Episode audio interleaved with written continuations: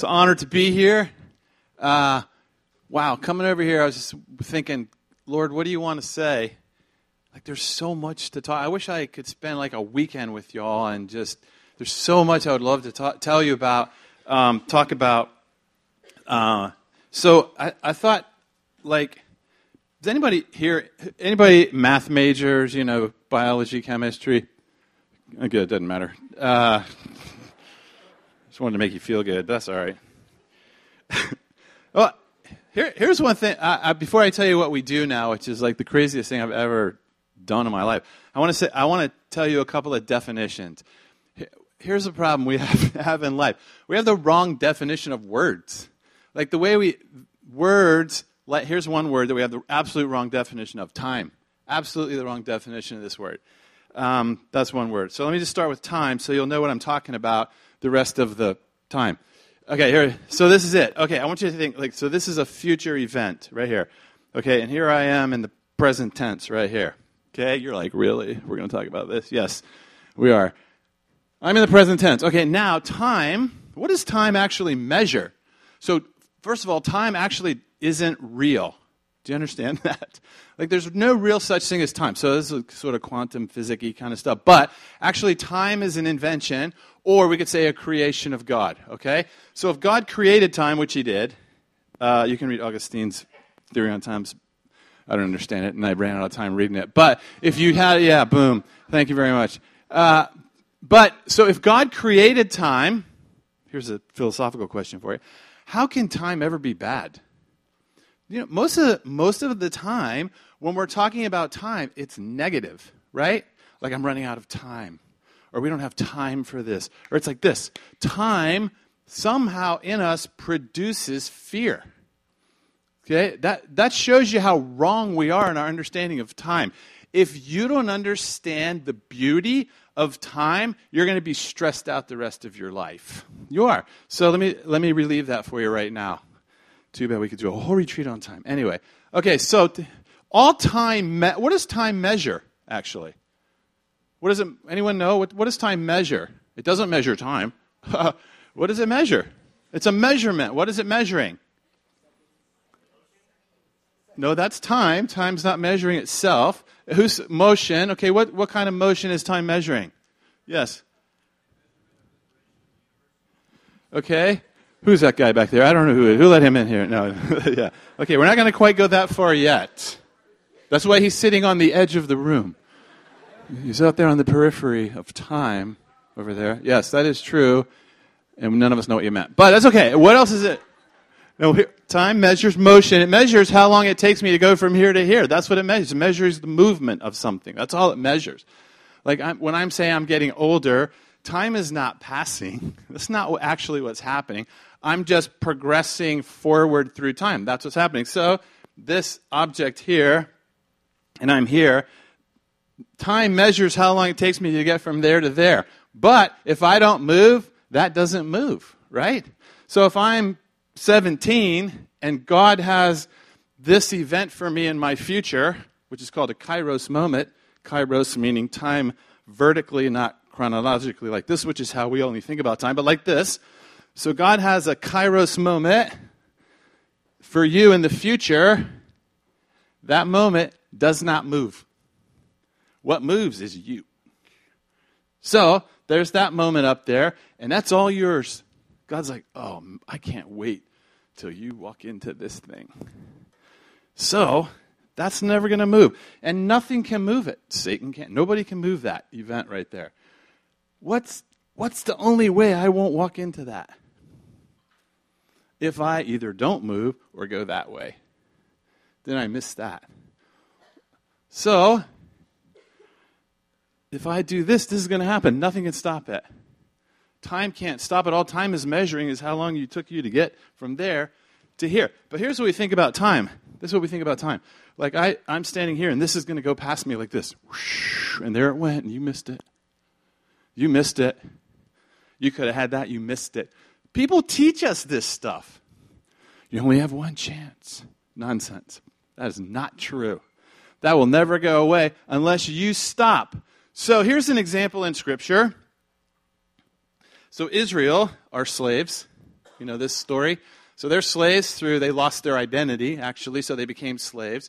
They lost their identity because they separated from God, which is what sin is. We'll talk about that definition in a second. So Israel loses their identity. They separate from God because they've separated from themselves.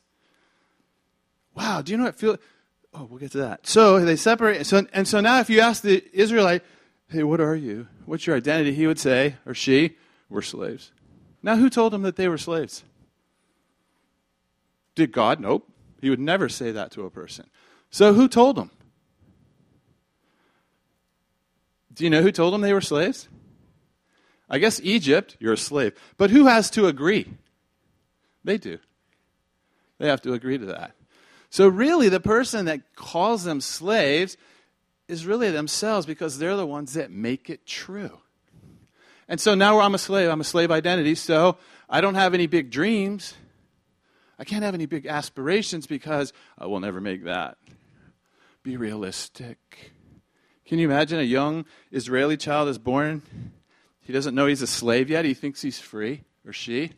And they're laying there, you know, I think I'm going to be a famous performer, singer. And the parents go, let's be realistic. First of all, that doesn't earn a good living in life. Second of all, you need to look around and see who you really are. You're a slave or you're not good at math, or you're not smart enough, or you're not attractive enough, all those words. And then the little kid starts to actually, oh, yeah, that's right. You're right. I don't know what I was thinking there for a second. I thought, you know, it was like I could do anything. Well, we don't have time for that right now. We've got to get to work as slaves. Okay. And the whole next generation buys into the lie. For 400 years of that lie. But God never said, hey, just so you guys know, you're slaves. Just so you know or you're not smart enough, or you're not attractive enough, or you look the wrong way, or just so you know, I want you to know you might think you're good at something you're not really. So get to work. You better earn that before you start talking like that. Okay, and the next generation dies in that false belief. But God intervenes because of this one midwife, actually, not even Moses. A midwife and Moses' parents are like, we're not going to go by this anymore.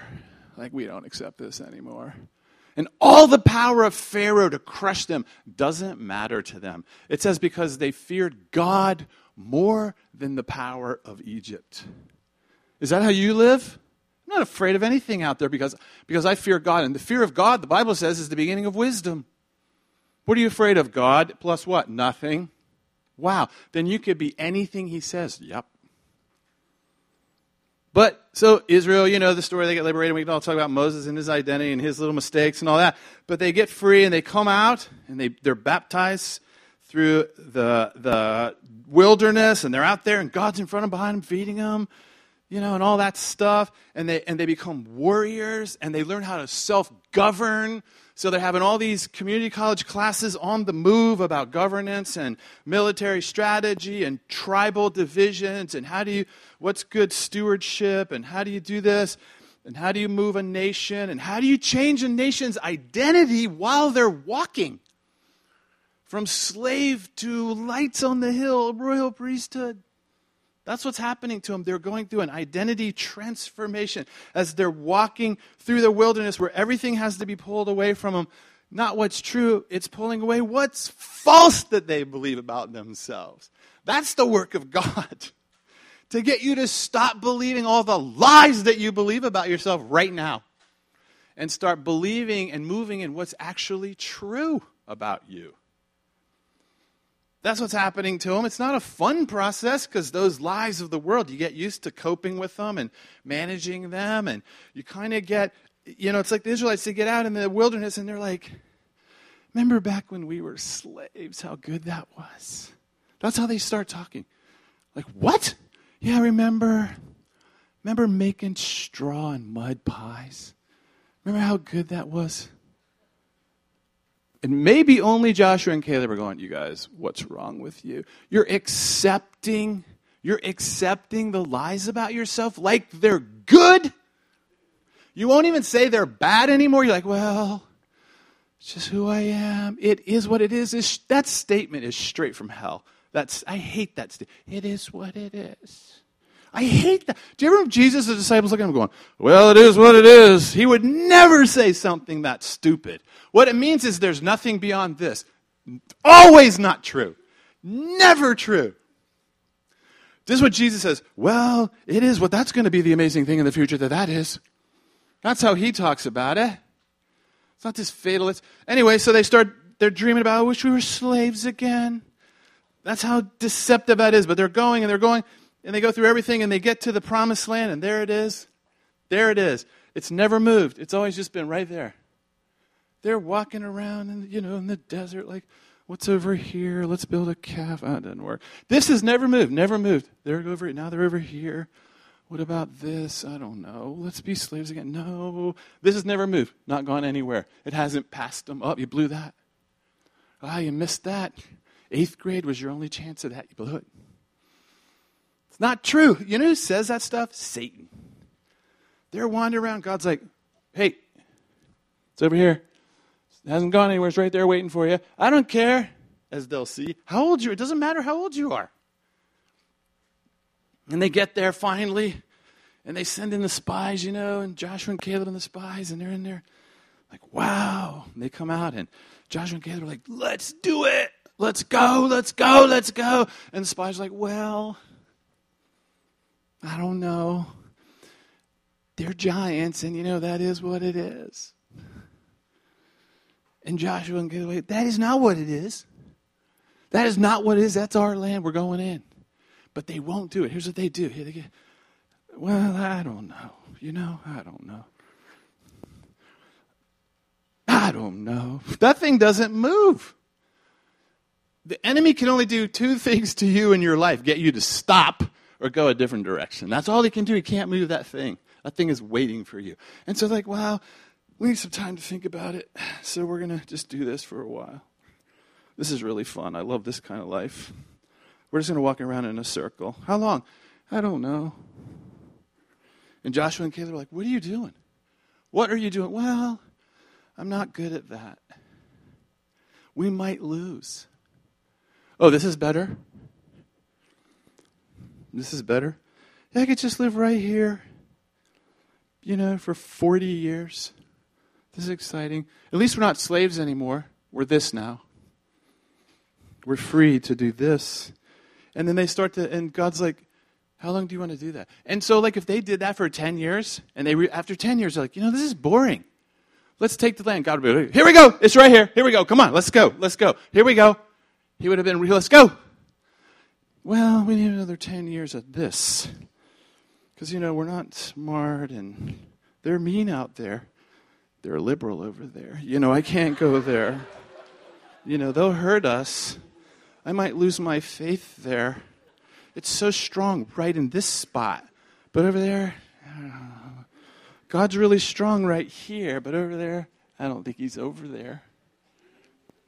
So I'm going to stay right here. 25 years. You know what? This, let's just try. Okay. Right there, God's like, here it is. Come on, let's go. Let's go. He's not like 25 years, you blew it, it's passed. Nope, never. Nope. Come on, here we go. Let's go.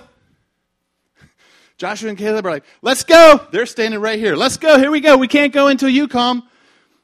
You know, if I was them and I knew that God's like, the only thing that's going to stop this isn't if all of them die, I would have been at night, like with Joshua and Caleb, like, one more down. Okay, there's another one. Like, let's speed this thing up. They're not going in. They believe all the lies about themselves that the enemy says. We don't. Let's speed it up. That's how nice Joshua and Caleb were. Anyway, so they all die out. Nothing, this never moves. They just lose, they just die and miss it. But not because it moved. Time is your, is your friend. Time, you are eternal. You. And nothing can stop any Kairos moment that lies ahead of you, and you don't know how many there are. You have no I, we're walking into things I've I, I never even imagined that we could do. But when we see them, we run, we run to them. Like I want that thing right now. That's what Jesus wants. See that thing right there? Yeah. Do you want to walk on the water? Get out of the boat. Come on, let's go, let's go. I'm going to walk on the water like you. Get out. Well, that's a storm, and it is what it is. Like, eh, all right. Like that. So, time, number one, time. Time is not an enemy. T- enjoy it. Relax. Calm down. Enjoy it. Here's what the time that you're most concerned with. Jesus says it all the time present tense. That's your time. The present tense. That's your time to think about. Right now. That's it. Good decisions right now. You'll walk into these things the rest of your life. I'm telling you. The other day,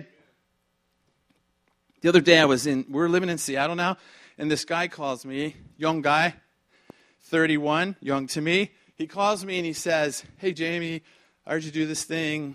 Can you come over to my house? I want to write a Netflix series. He's a film guy. I'm like, Okay. All right. He goes, I want to make one of the characters just your experiences, but I need, I need you to tell me the stories and I want to weave them into a Netflix series that we're getting ready to produce. And I'm like, okay, yes. So I go with him and I go to his, he lives in Seattle, sit in his townhouse. He puts out a tape recorder and he goes, just say whatever you want to say. And so I just start talking. And I'm thinking, how did I get here? How did I get here? Now, this guy, he's done this before. This is what he does. He's a believer, and he's trying to write. Netflix is buying all kinds of new stuff right now because he's in the industry. Um, he, he knows what's available, and so he's like, we got to figure out how to share the gospel in a world that doesn't want to hear the gospel. Do you know how to do that? Of course you do. But, but to do it, you have to think in a new way. Can you think in a new way? Ah, there's the problem. There's the problem. Can you think in a new way? Can you think in a different way? So, when Bob asked me to come here, which I'm honored to do, I started thinking, he asked me, he was telling me what's going on, and I thought, you know, I'm going to talk, I want to talk about this one word.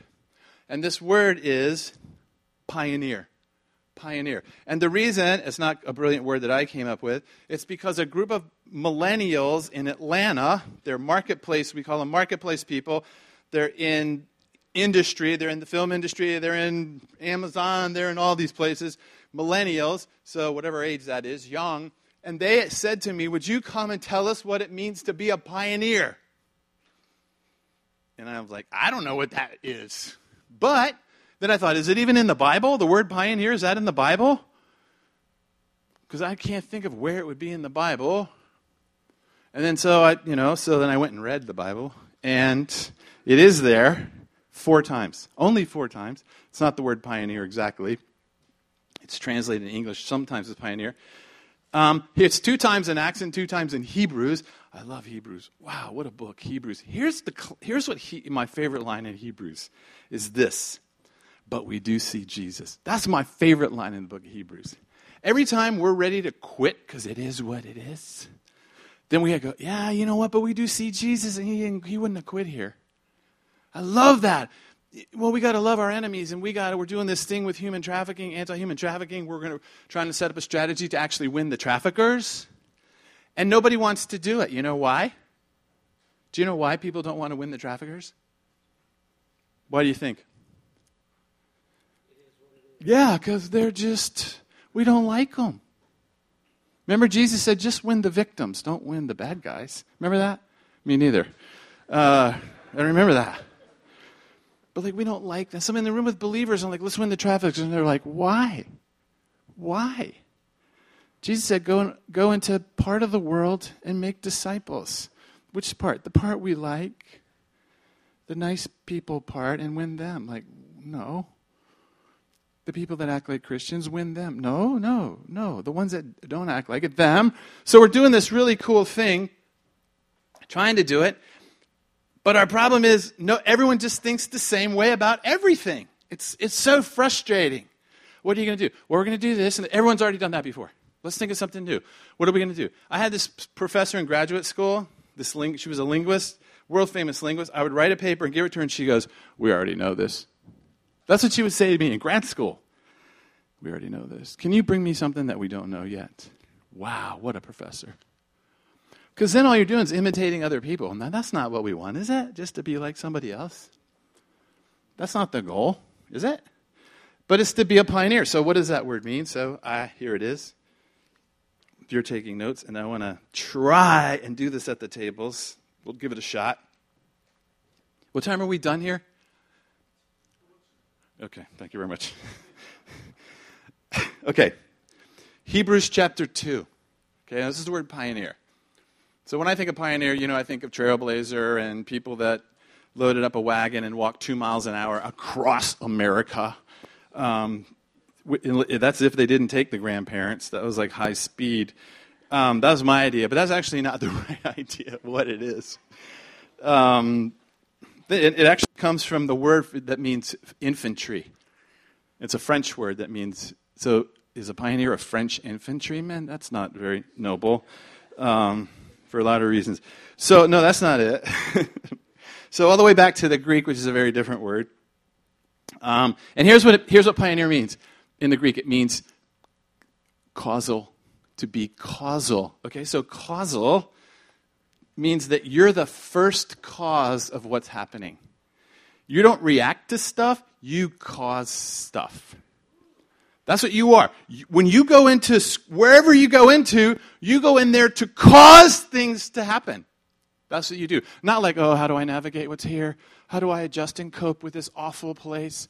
You wow, this place needs a first cause. Thank God that you sent me here because we need some drastic different thinking in this place.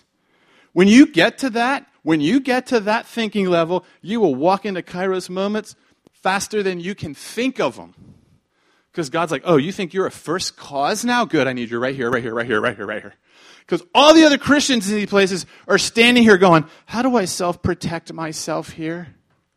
how do I self protect and self promote here because I, they're going to get me here? How do I build a wall around myself so no one can get in and I can protect myself? Like that's what that's what Satan wants you to think. Jesus, like, we're taking this place over. We're taking this place over. Yeah, but they want to kill you. They can't. That's how he talks. They can't. We're like, that's why the disciples are like, who is this guy? Who is this guy? Like, who is he? So it means first cause. You're the first cause of something. And I was speaking on this in a city and I was saying, we've got to be causal. Be causal. Not because, be causal. Why are you here? To be causal, not because I have to. Be causal. I'm here to cause something. What? I don't know. What are we causing? Lord, what are we causing? Because listen, listen, remember this. The smallest group you'll ever, first of all, you'll never be alone. You're never alone. Never, never, never alone.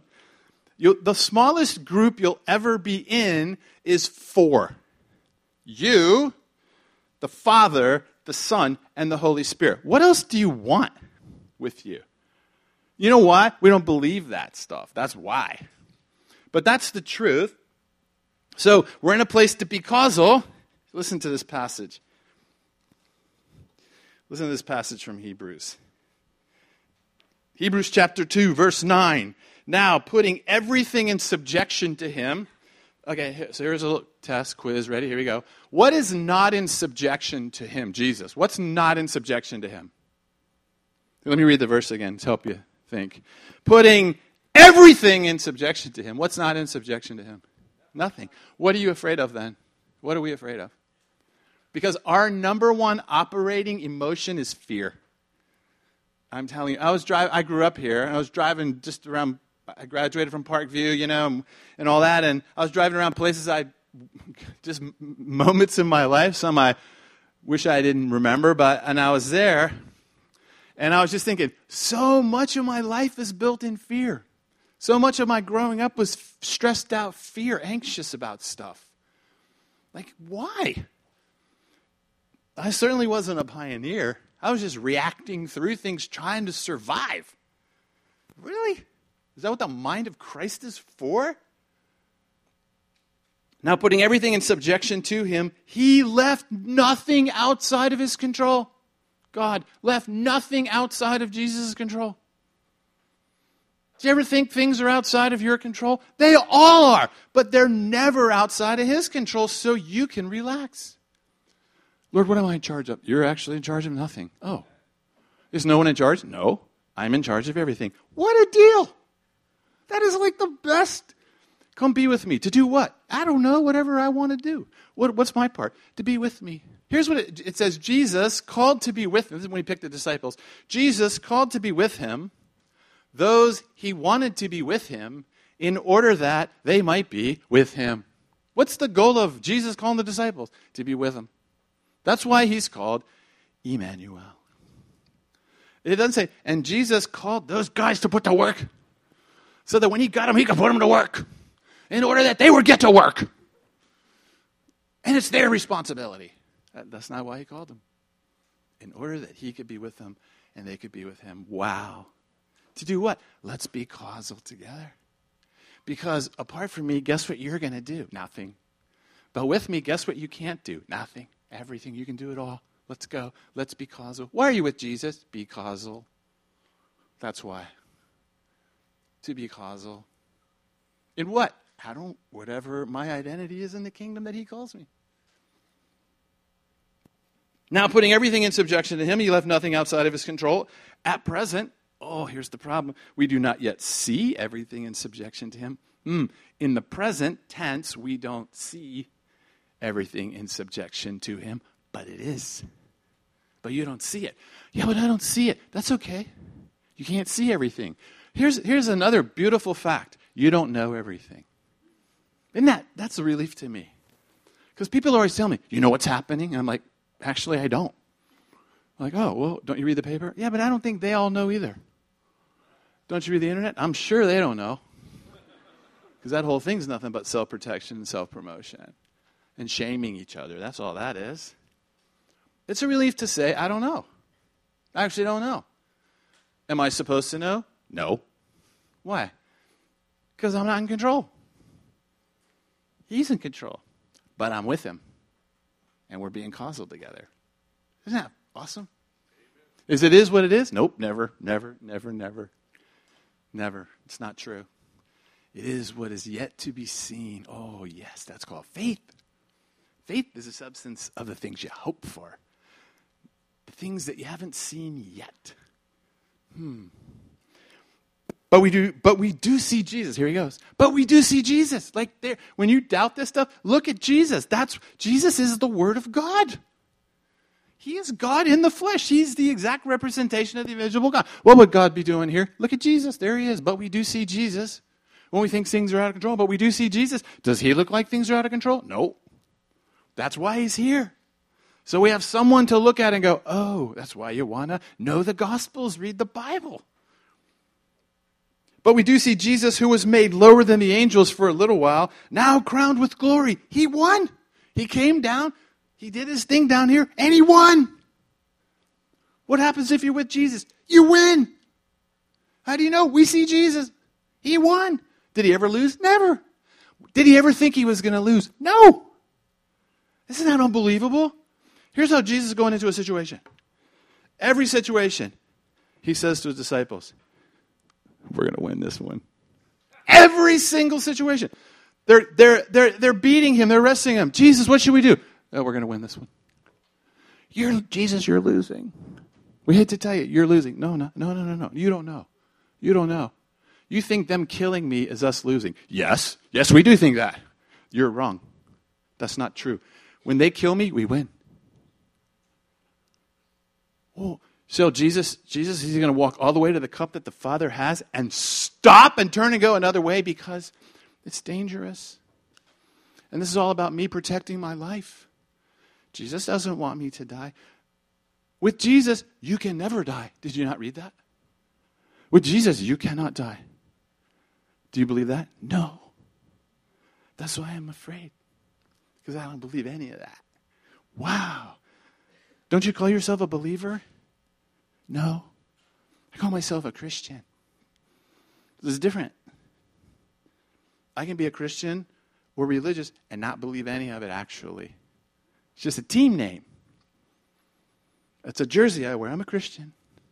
We're on that team. What do you believe? Oh, you're on your own, buddy. You better protect yourself because Jesus will get you killed. And the world looks at us like, wow, you guys, I don't get what you're talking about because you talk like this and then you live like me. Like, you must not have a big God. You must have the little one I have. Come be afraid with me. Because I'm afraid of you. Okay. Like that. So Jesus is walking, he's going through there. He, he, this is every situation, every situation to Jesus is a win win situation. Every situation is a win. How many situations are you in in a day where you're pretty sure, sure you're going to lose? Like, this is going to go bad. And this is how we say it I'm going to die here. That's how we say it. I'm going to die in that boardroom. I have a great idea. Go in and say it. I, I, I, they'll kill me there. Because we're afraid to die. We're afraid to die in school. We're afraid to die in a conversation. We're afraid that we're going to look stupid. That's dying to us. We're afraid of it. It terrifies us. I have a really good idea, but if I say it, they may think I'm stupid. So what? Because even if you die there, Jesus will raise you again. Like that's what he does. In fact, it's probably better if you die there because then you'll come back in a new, greater form. The idea will be better, which is how ideas work. So, as soon as you're in a situation where you think you're going to lose, you will self protect, which means you can't be your true identity because now you're fake. Oh, now I'm going to protect myself. Oh, I'm not going to say it. And the Lord's like, don't say say say it. They're going to think I'm stupid. They already think you're stupid. To prove that you're smart, say the idea. Say the idea. Let them know who you really are. Don't freak them out. I took a I took a guy. I've done this so many times in the last year. A guy I was invited to speak at this thing, really prestigious, kind of snobby thing, and um, so uh, and so I took a guy, an unknown guy, 26 year old, with me, and I'm sitting in the back, and there uh, he's like, man, he says, Jamie, I can't wait to hear you speak on this. Uh, I'm not speaking. You're speaking. He's like, Did you tell him? No, we're going to surprise him. You're speaking. And he's like, I can't do it. Yes, you can. You, you're better at this topic than I am. You just don't believe it. And the only way to believe something is through experiential revelation, not by sitting in a room going, I love Hudson Taylor. That doesn't change anything. It's like, get out there and do it. So he goes up there, and next to me on my right, he's sitting on my right. On my left side is a guy, a, a, a pretty well known writer. He's writing a book on leadership strategies in the U.S. And so this guy, his name's Grant, goes up, and Grant does this 10 minute like TED talk kind of thing. And the guy next to me is like, Who is this kid? Where, how does he know this stuff? And like, I don't know. I just pretend, in case he bombed, you know, like, I don't know. I don't know. I don't know. They're trying to elevate the next generation. I don't know. And uh, he's and the guy's writing notes down about what this 26 year old is saying. And I said, "What are you writing a book on?" He goes, "Leadership, training in leadership." And I said, "What's it about?" And he goes, "The leadership industry in the United States is killing the United States." Because they're not teaching how to be leaders, they're teaching how to make money on teaching leadership, which is very, it's just commercial. It's, not, it's not how to be a leader. It's just so you'll come to my seminar on how to be a leader, and we think you're a great leader because we're at your seminar paying you 2000 bucks to teach us how to be a leader. So lead us. But this kid stood up and actually told how to be a leader, and this guy took notes on him, and, and this kid became a source for his what to do to teach real leadership, a 26 year old. Just gra- graduated from University of Washington. You know who could do that? You can do that. Any one of you could do that. Do you know why you won't? because you don't think you can. That's why you don't believe it. But we do see Jesus. He can do it. He can take fishermen and turn them into what in the who are they?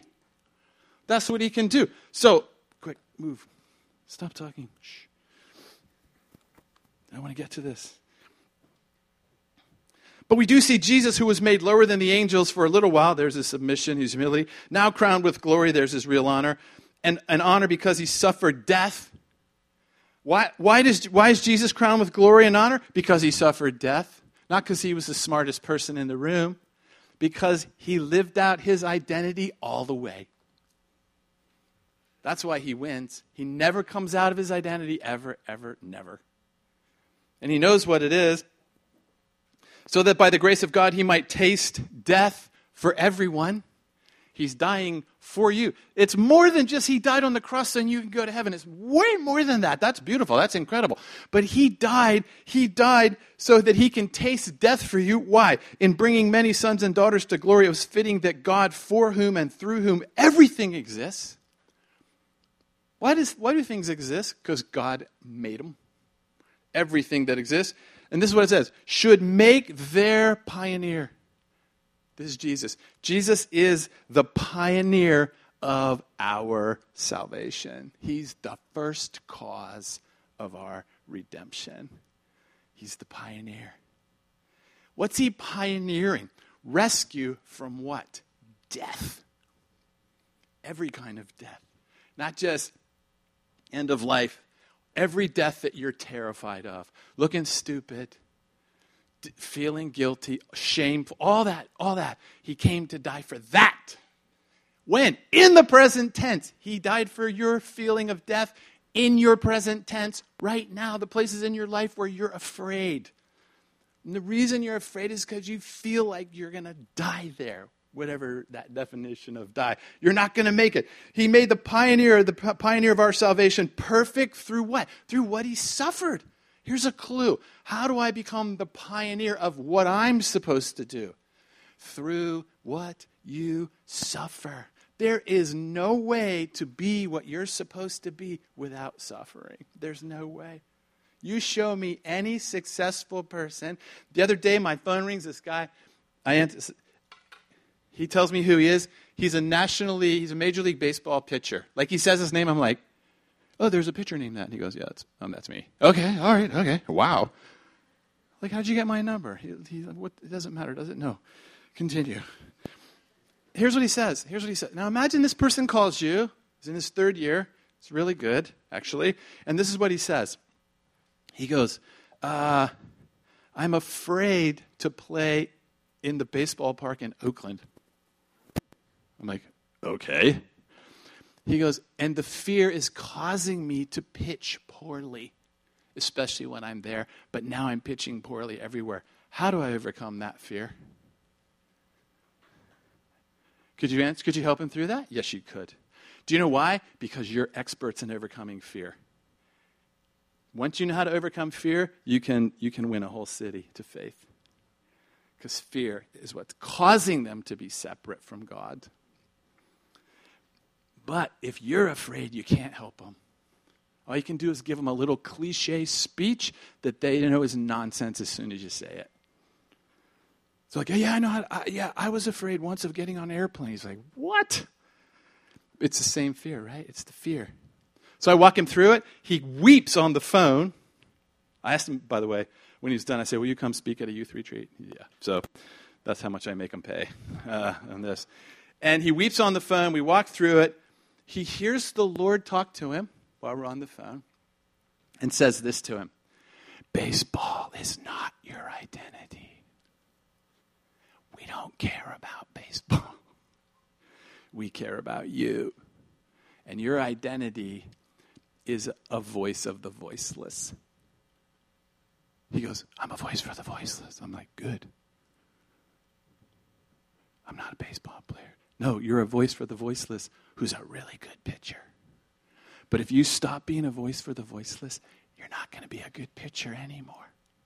Because you're going to lose your joy. And when you lose your joy, it's going to be work. And when it becomes work, you're going to hate baseball. Be a voice for the voiceless wherever you are.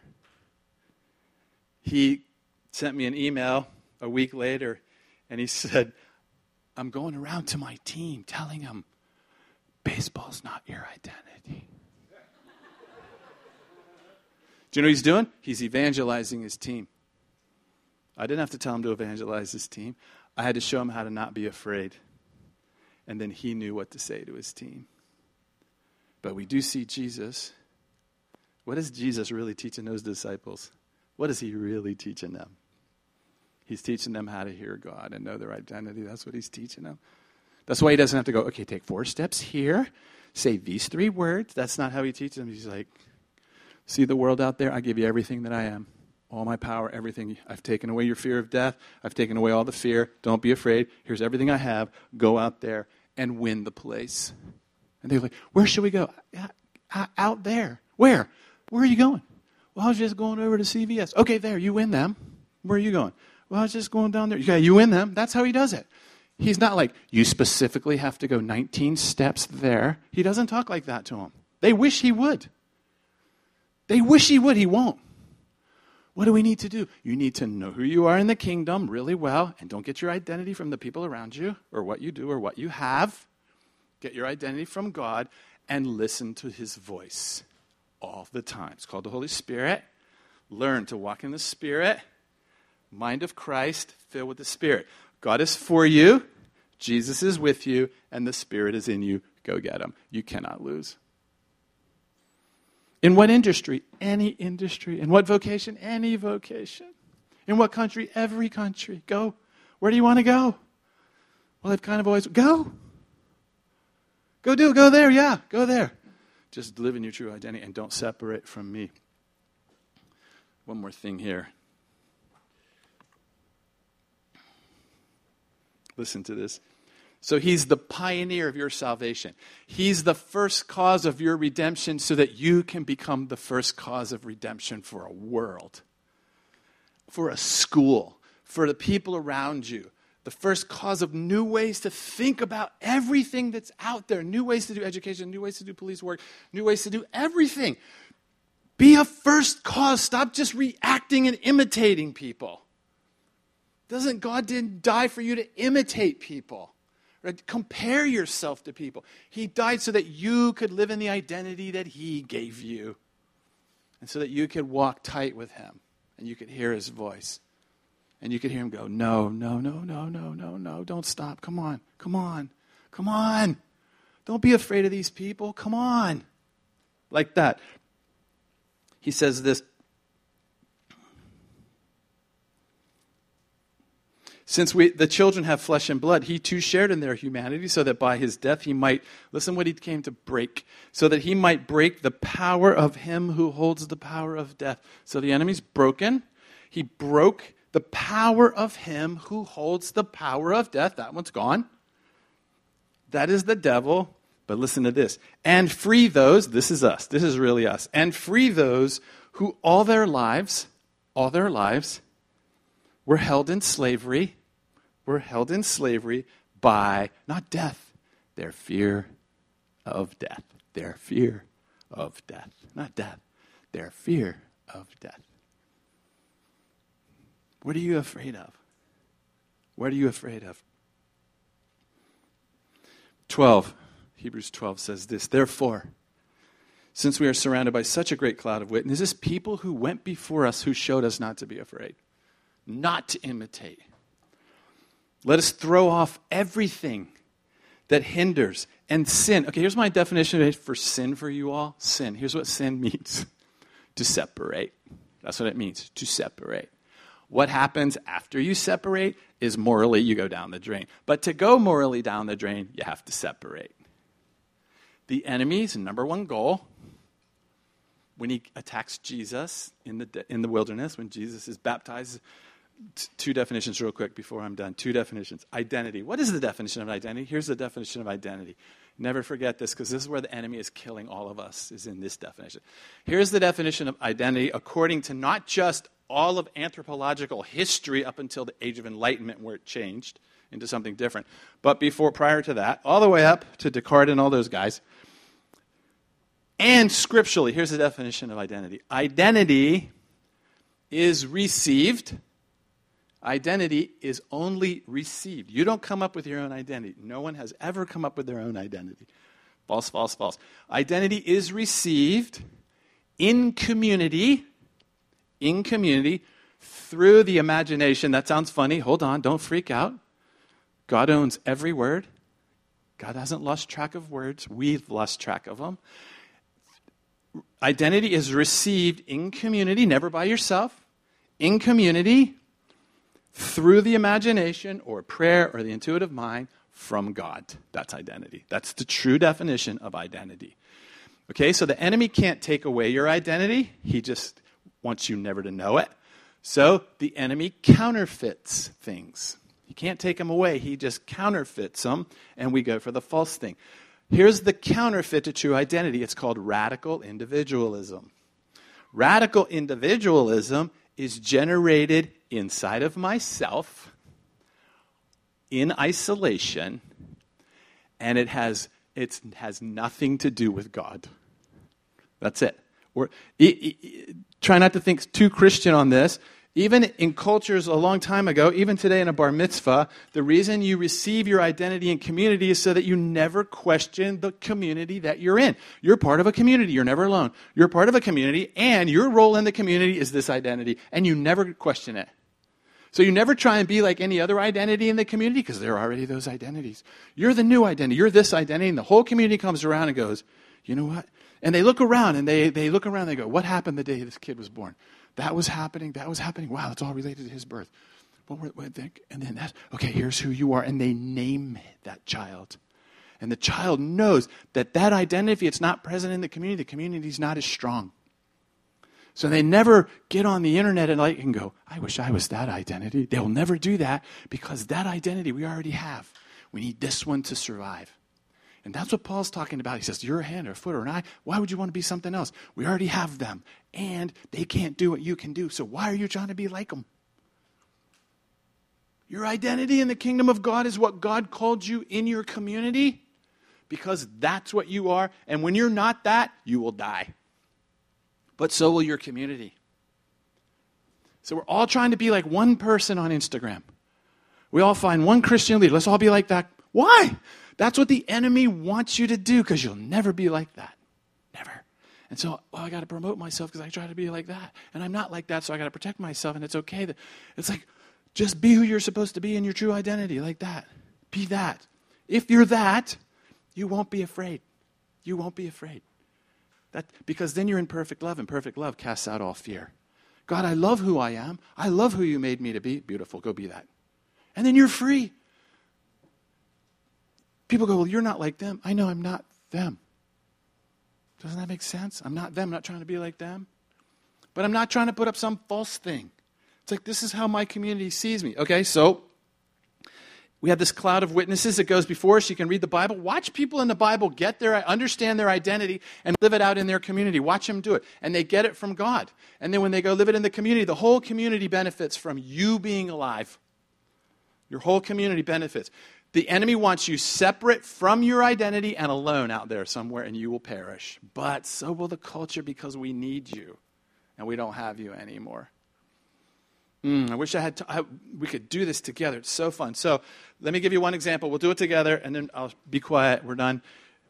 So the other, a few weeks ago, gosh, I was at this luncheon put on by CEOs, C-level CEOs, C-level leaders of Seattle and they do these things where they talk about best business practice. So I'm at it, and before it starts, the guy that's running it comes up to me. He runs the most successful restaurant in Seattle. I mean, it's um, people fly from around the world to come to this place.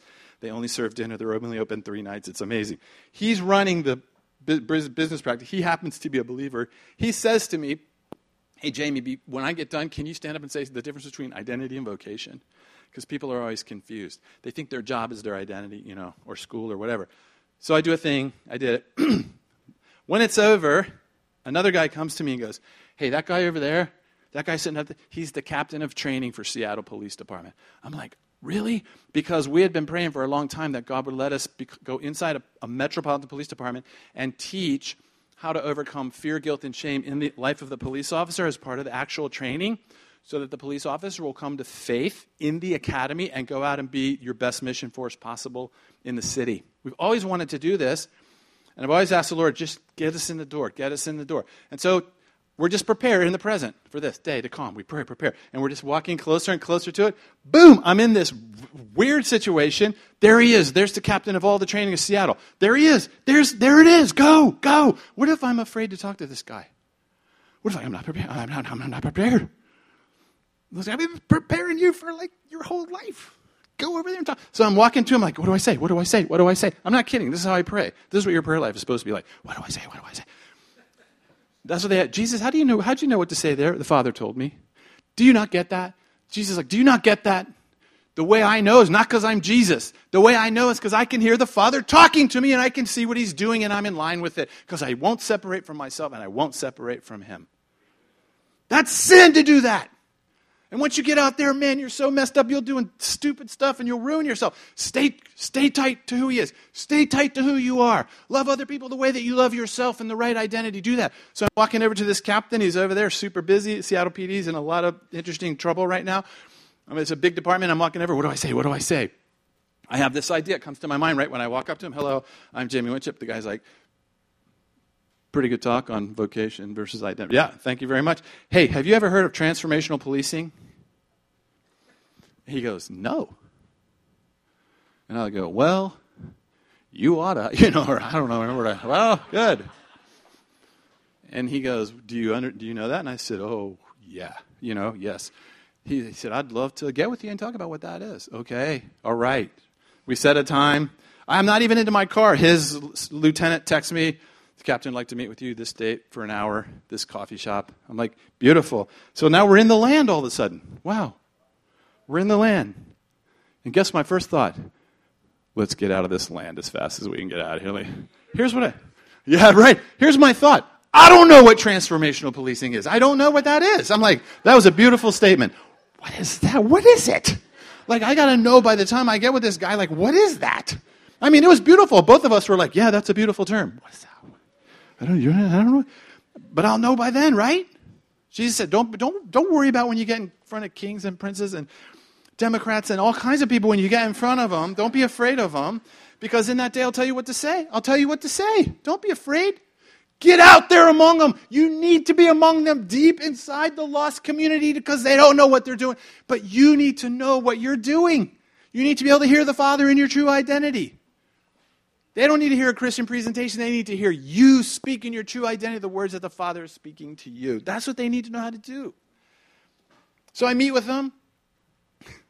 I pray my guts out. What's transformation? You know, transformation. And this is what it says in, in, in Hebrews. It says, Let us run with perseverance the race marked out before us, fixing our eyes on Jesus, the pioneer, the first cause, the pioneer and the perfecter of our faith. He's the one that initiated, He caused it, and He will take it through. Go in there as a first cause with the first cause. Not the little reactionary God that's like, don't talk, don't talk, don't talk, don't talk. Don't talk. They're atheists. Don't talk. They'll think you're stupid. That's not him. He's never like that. Start talking. How? In your true identity. Speak in your true identity. I made your identity be in this situation. If I, if, if I didn't want you in this situation, I would get one of these kids at RBC to do it. They can do it. It's not their identity, it's yours. I, I get one of them. They need experience. Like I, I, you know, like I don't want to be. So I go to sit with him, and he's like, well, he goes, I'm super. He goes, I have one hour. I have one hour. What is transformational policing? And I just, I didn't say it to him. Listen, I, I, Jesus doesn't say things to people. He does things to people. That's what he does. And so Jesus reaches inside. Oh my gosh, I wish we had a weekend retreat to do this together. But he, I, the Lord's like, don't tell him, do it. Lead the guy through transformation right here. How, how else are you going to explain? You have an hour, get going. Uh, uh, okay, now, here's another key thing sharing the gospel is not magic. It's not magic words and magic formulas. It's not. You don't have to say magic. Okay, I have to say six words. Shh, shh. I have to get, say six words to get Jesus to act in this coffee shop. Because if I don't say the six right words, he's not going to show up. I have to say Jesus four times. Wait, I have to say Jesus four times. Jesus, Jesus. Okay, okay, here we go. Like that. Like you do? Who told you that? Yeah, you have to say these, these particular sentences, and you have to do these six actions, or this thing's going to go bust. We're going to lose. Oh, you're in a win lose situation? Yes. Oh, yes. Then you're already out. Get out. Jesus like, get out, get out, get out, get out, get out. Come on, over here, come over here with me. Stay there, Captain. Come over here with me. Why do you think you're going to lose? Why do you think you're going to? Who told you you're going to lose? Did I tell you you were going to lose? No. What did I tell you? We always win. Well, all right, okay. Ready? Yeah, ding. All right, here we go. Like that's what Jesus will do. He's so good. He's, he loves it. He's like, wait, wait, wait, wait. It's time out, time out. Come over here. Do you not really believe this stuff? That's why he puts you in those places. Because he wants you in this little process, this little three point process. Truth telling is called confession. Truth tell. Truth telling leads to mind change. Truth tell leads to mind change. If you never tell the truth, God, I don't believe you, really? and I don't really think you love me. If you never tell the truth to God, He can never change your mind. I love you. I love you. No, you don't. No, you don't. Stop saying that. Tell me why you're struggling. I love you. All things work together. Stop saying that verse to me. Stop saying Romans 8 1 8 to me. Tell me the truth about what you really feel down here. Tell me the truth. And suffering helps bring it out. It's the beauty of suffering. Because you're going to fall down. If you keep telling me these cliches, you're going to run into a wall. Tell me the truth. And you tell them the truth, and that leads to mind change, repentance, confession leads to mind change. Mind change leads to form change, transformation. That's the whole process. Truth tell, mind change, form change. Anyway, I do it to him. Three hours, three hours he sits with me, going, What the heck are you doing to me? Three hours, he won't leave. He goes, Can you do this with the sergeants? We have 35 newly promoted sergeants. Can you go in a room and do this without talking about Jesus at all? Yes. I didn't think yes, but I heard this voice. I say yes. Yes. Yes, we can. Yes, we can. Me and my three partners here can do this. He goes, I'll get you in there. You have one hour. Do, say in one hour what you said to me, and let the sergeants vote. And if the sergeants vote that they want you training in the academy, we'll do it. Okay? All right? Yes. Go home. I'm terrified. You know, the Lord takes you through this and He goes, Ready? Next level. Here we go. Next level. I'm like, No, no, no. I love this level. I love this level. This is a good level for me. Like, don't push me. Don't push me. Don't push me. Lord's like, I'm going deep. I'm going deep. Let's go. Let's go. That was nothing. That was training. No, here we're going deep. No, I don't want to go deep. I thought this was deep. I'm glad it's not deep. I don't want to go deep. No, we're going deep. Three weeks later, I'm standing in front of the sergeants who don't know who I am. 35 newly promoted 10 year veterans, bored out of their mind, hate the world. We're not going to win. It's all stupid, all that kind of stuff. And this is how they're looking at me. And, and I walk up, and the, and the sergeant doesn't know who I am because nobody checked my background. The, the, captain never asked me anything about myself. He goes, Can you do that? Yeah, okay, go. I mean, that could be like a, a clerk at a store. They don't know. Like, go do that. See, it didn't matter. It didn't matter. Get up there. Do what you do. That do that thing. And I go up there, and the, here's how they introduce me. And next is this guy. That's how would they. And I'm like, it was like I was the cleaning crew of the academy. I'm like, uh, hi. Uh, I'd like to walk you through spiritual transformation this morning, not using any religious terms. So, so one hour. Sometime I'll tell you what I did. And when I was done, 58 minutes. At the 58th minute, I said, and that's how that works. And they all started clapping. They, I don't think they knew why. They were like this. Like we're clapping. We're, we're not sure why. Something happened in the room. Something happened. And I just left. And I go in the bathroom, and there's a guy next to me, you know, next to me, you know, in the bathroom. He's in the SWAT uniform. He goes, Were you the guy just talking in that room? Yeah. He goes, That must have been good. They're clapping. They're clapping in there. I know, yeah, thank you. What'd you say? I don't really want to talk about right here, you know? anyway, they take a poll of the sergeants. The sergeants send a letter to the chief of police. We want this guy in the training. You know who can do that? You can do that. I could, t- I could teach you how to do that in one afternoon. Here's why you won't do it because you're afraid. That's all. That's why the number one exhortation in Scripture is don't be afraid. Don't be afraid. Okay, Father, thank you for these kids. Jesus, you love these people in this room. They are beyond what they can ask or imagine. Oh, Jesus, you long for them to know this about themselves. In the Word. Get in the Word. Don't let the enemy in the world tell you who you are. Ask God who you are and believe what He says when He tells you some amazing thing about yourself. Believe it. Move in the faith of that hope and be ready to give an answer to that hope that's in you. When you're talking to Venezuelan kids and whoever you're with, Jesus, move among these kids. Take away their fear. Perfect love casts out fear. Perfect. Lord, show them that you really love them. Lord, lead them into tell the truth to you about where they're afraid and where they don't believe you. Just let them tell the truth to you, Lord, so you can move them into mind change and into form change, repentance, and transformation. Jesus, we love you. We're so excited to be with you that you've invited us in. Follow me, and I will make you world changers. In Jesus' name. Amen. Thank you.